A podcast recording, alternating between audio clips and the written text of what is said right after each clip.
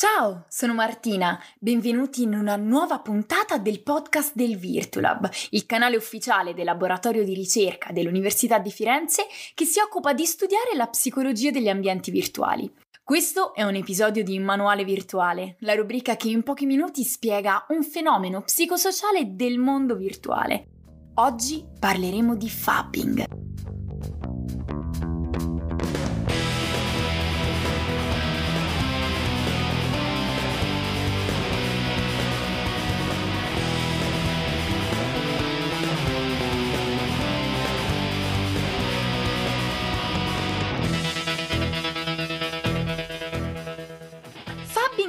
Termine che sentiamo sempre più spesso nel linguaggio comune.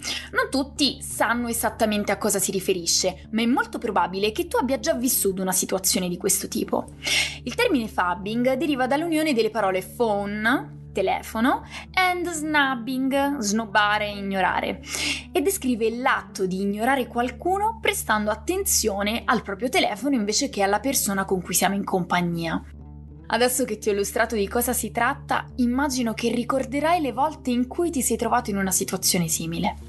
In un'interazione sociale, un fabber può essere definito come colui che concentra la propria attenzione sul telefono, ignorando il fabbi, colui che subisce il comportamento di fabbing. Questo fenomeno sembra essere diventato la norma nelle interazioni quotidiane.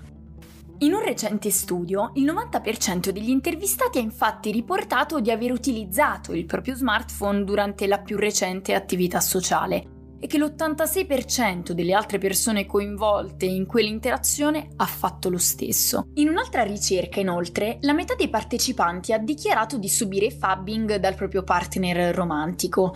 Alcune ricerche hanno studiato gli antecedenti del fabbing e tra i fattori che determinano tale comportamento, il più importante è sembrato essere la dipendenza da smartphone. Il fabbing porta le persone a percepire le interazioni sociali come aventi una minore qualità. Inoltre questi soggetti sono meno soddisfatti delle loro interazioni, si fidano meno del loro partner di interazione e riportano anche di avere un umore deflesso. A questo punto immagino vi chiederete, ma quali sono le conseguenze sociali di questo fenomeno?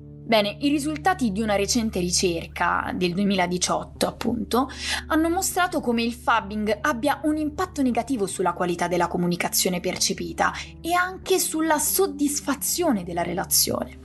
Secondo gli autori, tali conseguenze sono dovute al fatto che il fabbing va a minacciare proprio alcuni dei nostri bisogni fondamentali, come l'appartenenza o l'autostima. Avere sempre a disposizione il proprio smartphone e utilizzarlo con frequenza fa parte della normalità per la maggior parte delle persone. Perciò, se volete avere delle interazioni sociali di qualità e far sentire anche soddisfatti le persone con cui parlate, ricordate di non fare fabbing e di centrare l'attenzione sulla conversazione piuttosto che sul vostro telefono. E tu sei stato più un fabi o un faber? Scrivicelo su Instagram o inviaci una mail. Se invece vuoi approfondire, ti invito a cliccare sul link in descrizione. Grazie per averci seguito e al prossimo episodio.